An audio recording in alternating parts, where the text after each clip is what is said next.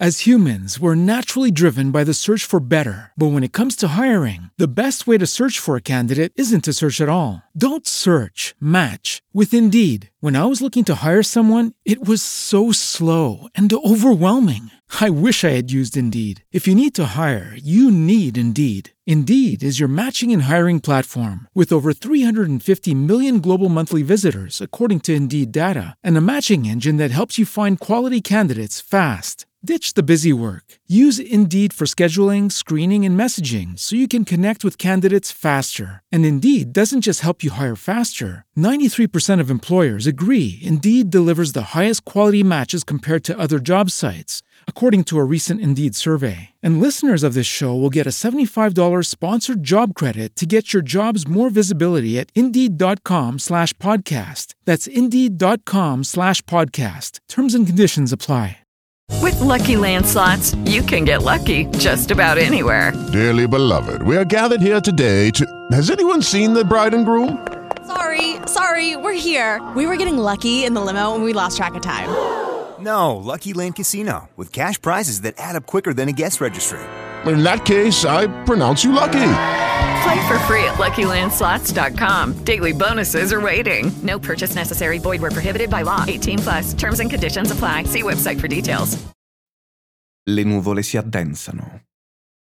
Ma torniamo a Bilbo e ai nani.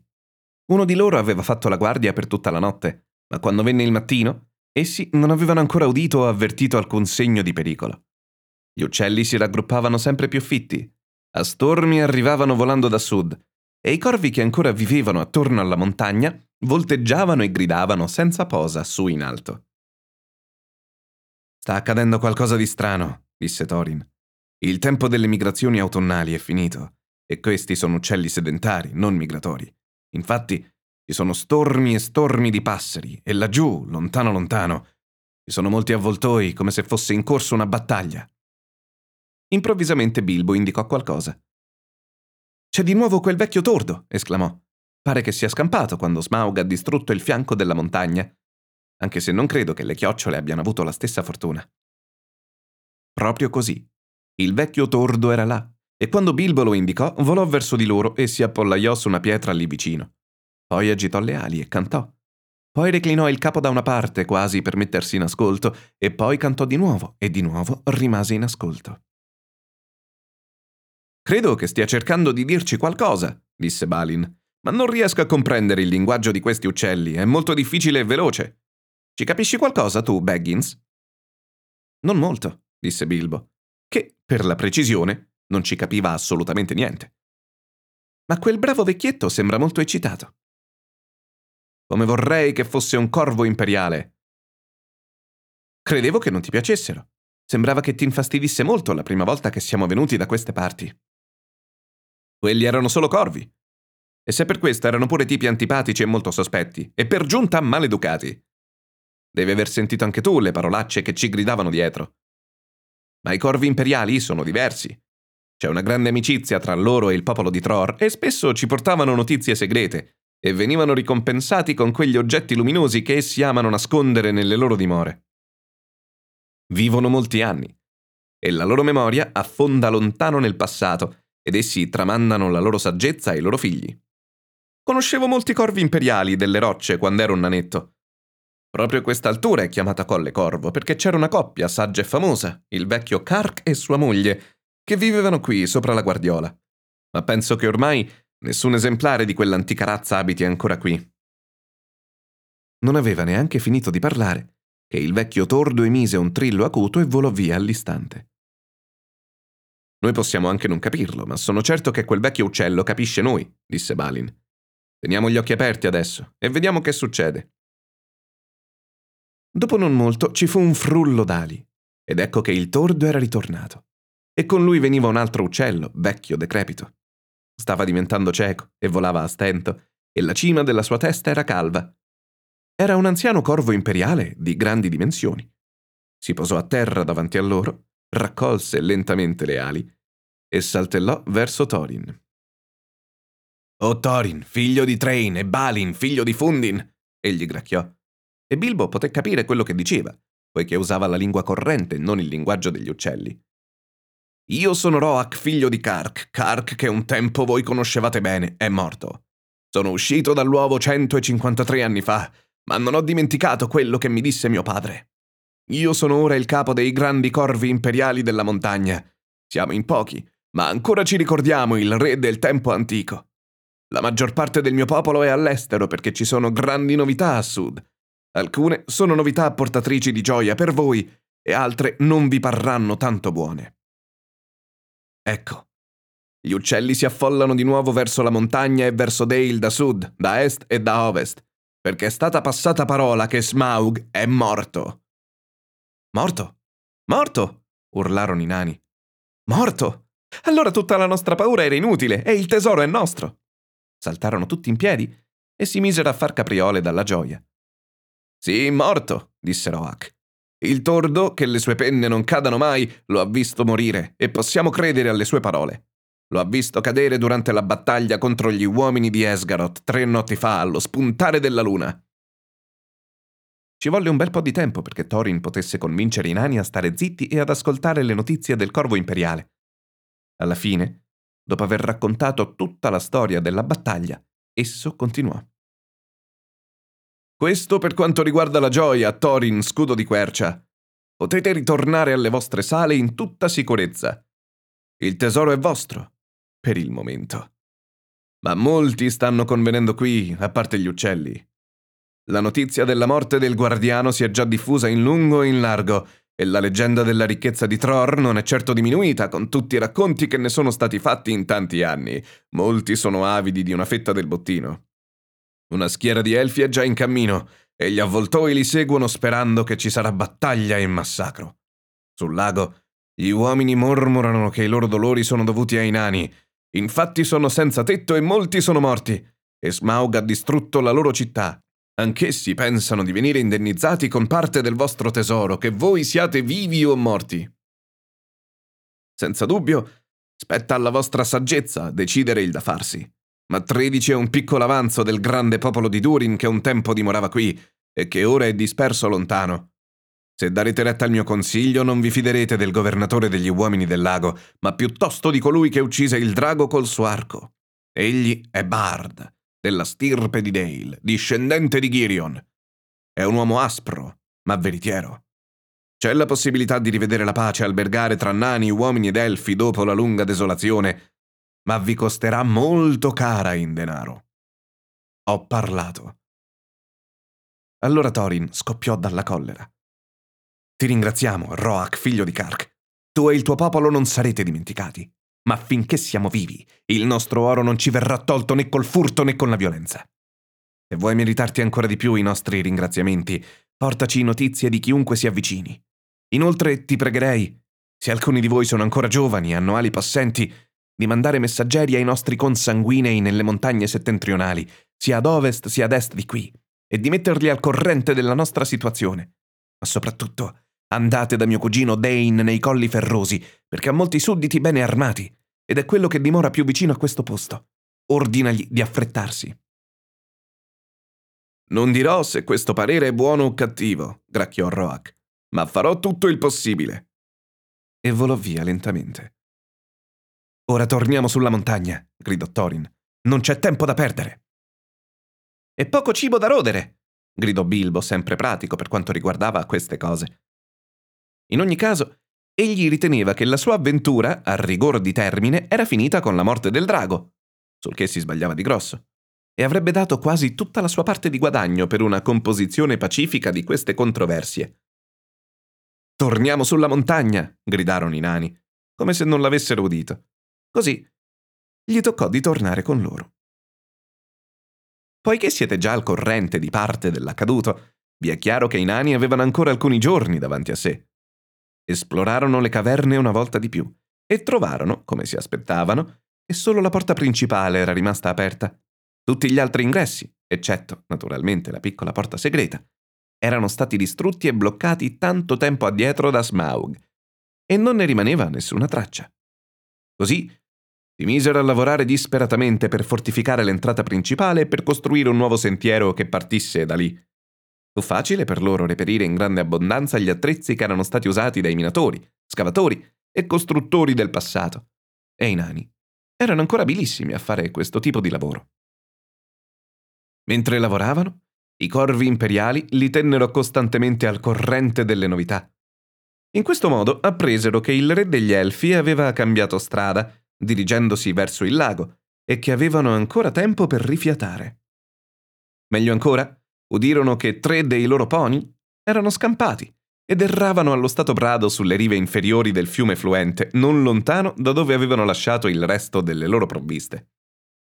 Così, mentre gli altri procedevano col lavoro, fili e chili furono inviati, guidati da un corvo, a ritrovare i poni e a riportare indietro tutto quel che potevano. Passarono quattro giorni, alla fine dei quali seppero che le schiere riunite degli uomini del lago e degli elfi si affrettavano verso la montagna. Ma ora le loro speranze erano maggiori. Infatti il cibo che avevano sarebbe bastato, con un po' di attenzione, per alcune settimane. Per lo più rimpinzimonio, naturalmente, e ne erano stufi. Ma anche il rimpinzimonio è meglio che niente. E l'ingresso? Era ormai bloccato da un muro molto spesso e alto, formato da pietre squadrate e appoggiate semplicemente l'una sull'altra, a sbarrare completamente l'apertura. Nel muro c'erano diversi buchi attraverso i quali essi potevano vedere o tirare, ma nessun ingresso. Entravano o uscivano servendosi di scalapioli e issavano sulla roba con le corde. Per permettere al fiume di uscire, avevano lasciato un basso archetto sotto al nuovo muro, ma vicino all'ingresso avevano talmente alterato lo stretto letto del fiume che una pozza larga e profonda si estendeva dalla parete della montagna fino all'inizio delle cascate, superate le quali il fiume si dirigeva verso Dale. Avvicinarsi alla porta era ora possibile, se non si voleva nuotare, solo grazie ad una stretta cornice rocciosa, a destra guardando in fuori verso la valle. Essi avevano portato i pony solo fino ai primi gradini sopra il vecchio ponte e lì, dopo averli scaricati, gli avevano comandato di tornare ai loro padroni e li avevano rimandati a sud senza cavalieri. Venne poi una notte in cui improvvisamente, lontano a sud, nella città di Dale, di fronte a loro, apparvero molte luci, come di fuochi e torce. Sono arrivati, gridò Balin, e il loro accampamento è grandissimo. Devono essere arrivati nella valle risalendo le rive del fiume sotto la coltre del crepuscolo.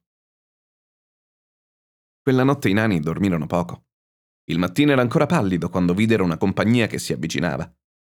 Da dietro al loro muro li osservarono salire fino all'inizio della valle e iniziare lentamente la scalata. Dopo non molto poterono vedere che in mezzo a loro c'erano sia uomini del lago in assetto di guerra, sia arcieri elfici.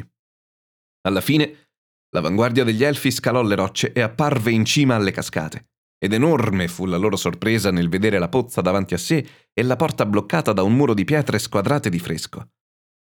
Mentre rimanevano fermi indicando la porta e parlando tra loro, Thorin li apostrofò. Chi siete? gridò a gran voce. Voi che venite in assetto di guerra alle porte di Thorin, figlio di Train, re sotto la montagna. E che cosa volete? Ma essi non risposero per niente. Alcuni tornarono subito indietro e gli altri, dopo aver fissato per un po' la porta e le sue difese, presto li seguirono. Quel giorno l'accampamento fu spostato ad est del fiume, proprio in mezzo ai bracci della montagna. Le rocce echeggiavano delle loro voci e dei loro canti, come non avevano fatto per molto tempo. C'era anche il suono delle arpe elfiche di dolci musiche, e quando l'eco lo portava in su verso di loro, pareva che il freddo dell'aria si riscaldasse. Ed essi colsero vagamente la fragranza dei fiori di bosco che sbocciano a primavera. Allora Bilbo si sentì morire dal desiderio di fuggire dalla scura fortezza e di scendere ad unirsi all'allegria e ai festeggiamenti attorno ai fuochi, anche il cuore di alcuni dei nani più giovani ne era toccato, ed essi brontolarono che avrebbero voluto che le cose fossero andate diversamente e che avessero potuto accogliere quella gente da amici. Ma Thorin li sgridò. Allora anche i nani tirarono fuori le arpe e gli strumenti recuperati dal tesoro e si misero a far musica per addolcire il suo umore. Ma il loro canto non era un canto elfico ed era molto simile alla canzone che avevano cantato tanto tempo prima nella piccola caverna di Bilbo. Giù sotto il monte altissimo abbuiato, il re nella sua sala è ritornato. Il verme del terrore, il suo nemico, è morto, e gli altri avranno lo stesso fato. La lunga lancia ed una spada corta, la freccia ratta e la robusta porta, l'ardito cuore di chi a loro bada, saran dei nani l'invincibile scorta. Facevano i nani un dì magiche gesta, battendo mazze qual campane a festa, dove dorme laggiù tetro un mistero, negli antri sotto la rocciosa cresta. Trapuntavan di stelle le collane, i serti con baglior di drago in mane, e da un ritorto fil traean dall'arpe di melodiche note voci arcane. Del monte il trono ora libero abbiamo, oh di disperso popolo il richiamo, attraverso le lande qui accorrete, amici vuole il re, non lo lasciamo. Vadan di là dai monti i nostri appelli, ritornate nei vostri antichi ostelli. Sulle soglie c'è il re che ora vi aspetta, con le mani colme d'oro e di gioielli.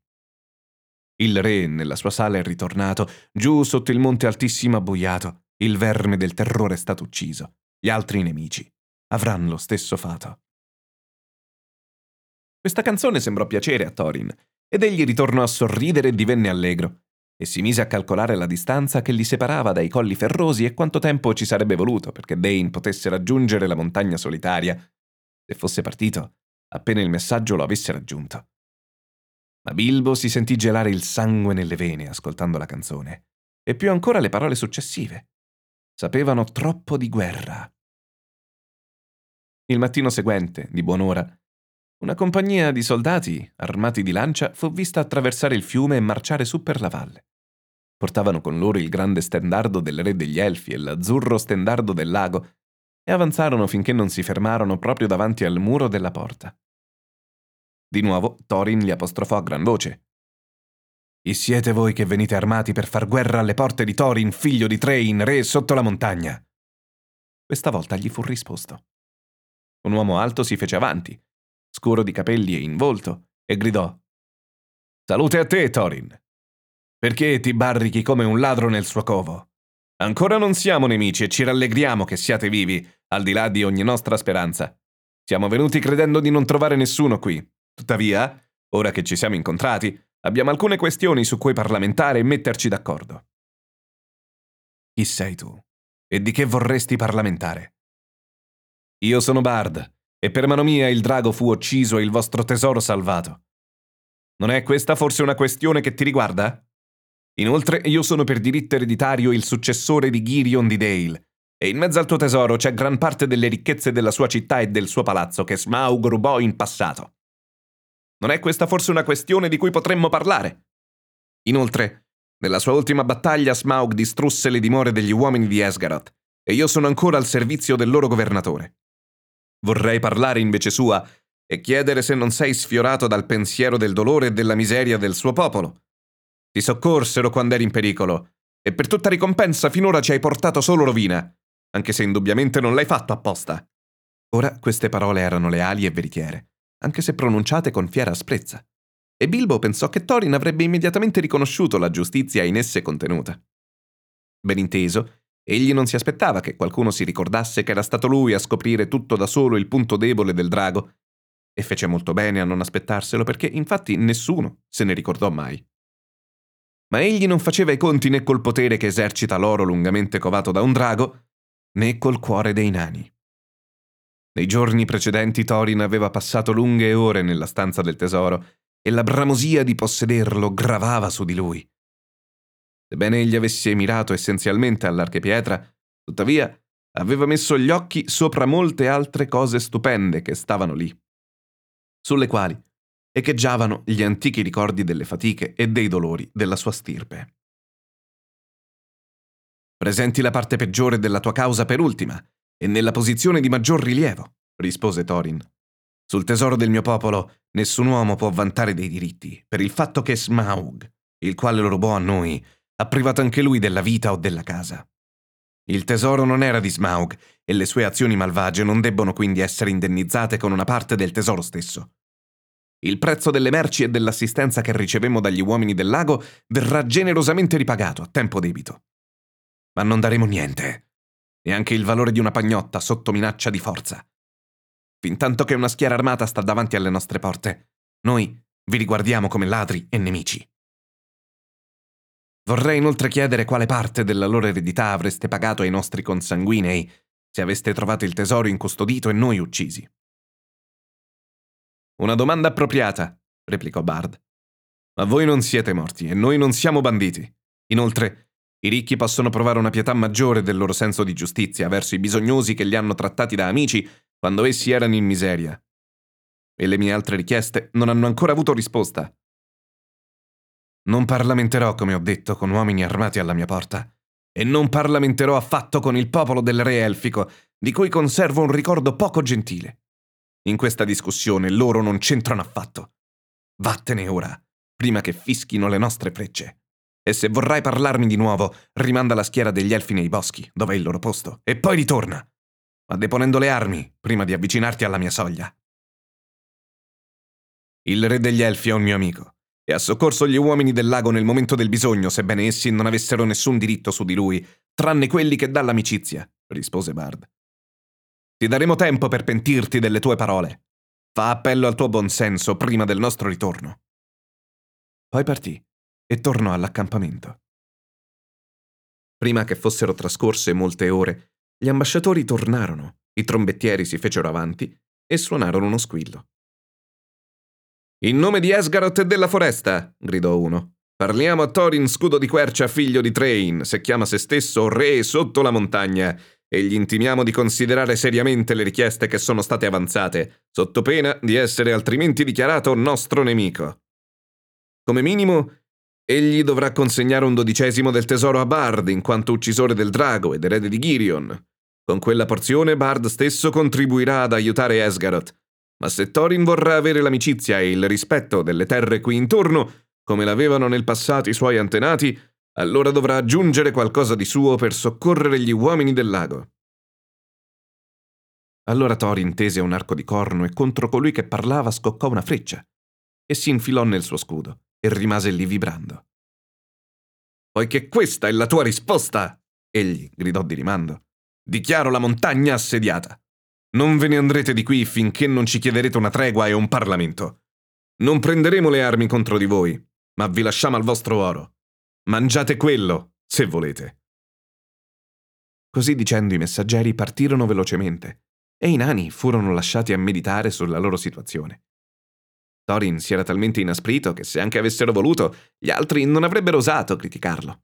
In realtà, sembrava che la maggior parte di loro condividesse la sua opinione eccetto forse il vecchio grasso Bombur e fili e chili. Bilbo, ovviamente, disapprovava completamente come si erano messe le cose. A quel punto ne aveva più che abbastanza della montagna ed essere assediato dentro di essa non era per niente di suo gusto. Tutto il posto puzza ancora di drago, brontolò fra sé e sé, e mi fa venire la nausea. E il rimpinzimonio comincia proprio a starmi sullo stomaco. As humans, we're naturally driven by the search for better. But when it comes to hiring, the best way to search for a candidate isn't to search at all. Don't search, match with Indeed. When I was looking to hire someone, it was so slow and overwhelming. I wish I had used Indeed. If you need to hire, you need Indeed. Indeed is your matching and hiring platform with over 350 million global monthly visitors, according to Indeed data, and a matching engine that helps you find quality candidates fast. Ditch the busy work. Use Indeed for scheduling, screening, and messaging so you can connect with candidates faster. And Indeed doesn't just help you hire faster. 93% of employers agree Indeed delivers the highest quality matches compared to other job sites, according to a recent Indeed survey. And listeners of this show will get a $75 sponsored job credit to get your jobs more visibility at Indeed.com slash podcast. That's Indeed.com slash podcast. Terms and conditions apply. It is Ryan here, and I have a question for you. What do you do when you win? Like, are you a fist pumper? A woohooer, a hand clapper, a high fiver. I kind of like the high five, but if you want to hone in on those winning moves, check out Chumba Casino. At ChumbaCasino.com, choose from hundreds of social casino style games for your chance to redeem serious cash prizes. There are new game releases weekly, plus free daily bonuses. So don't wait. Start having the most fun ever at ChumbaCasino.com. No purchase necessary. Group. Void were prohibited by law. See terms and conditions. 18 plus.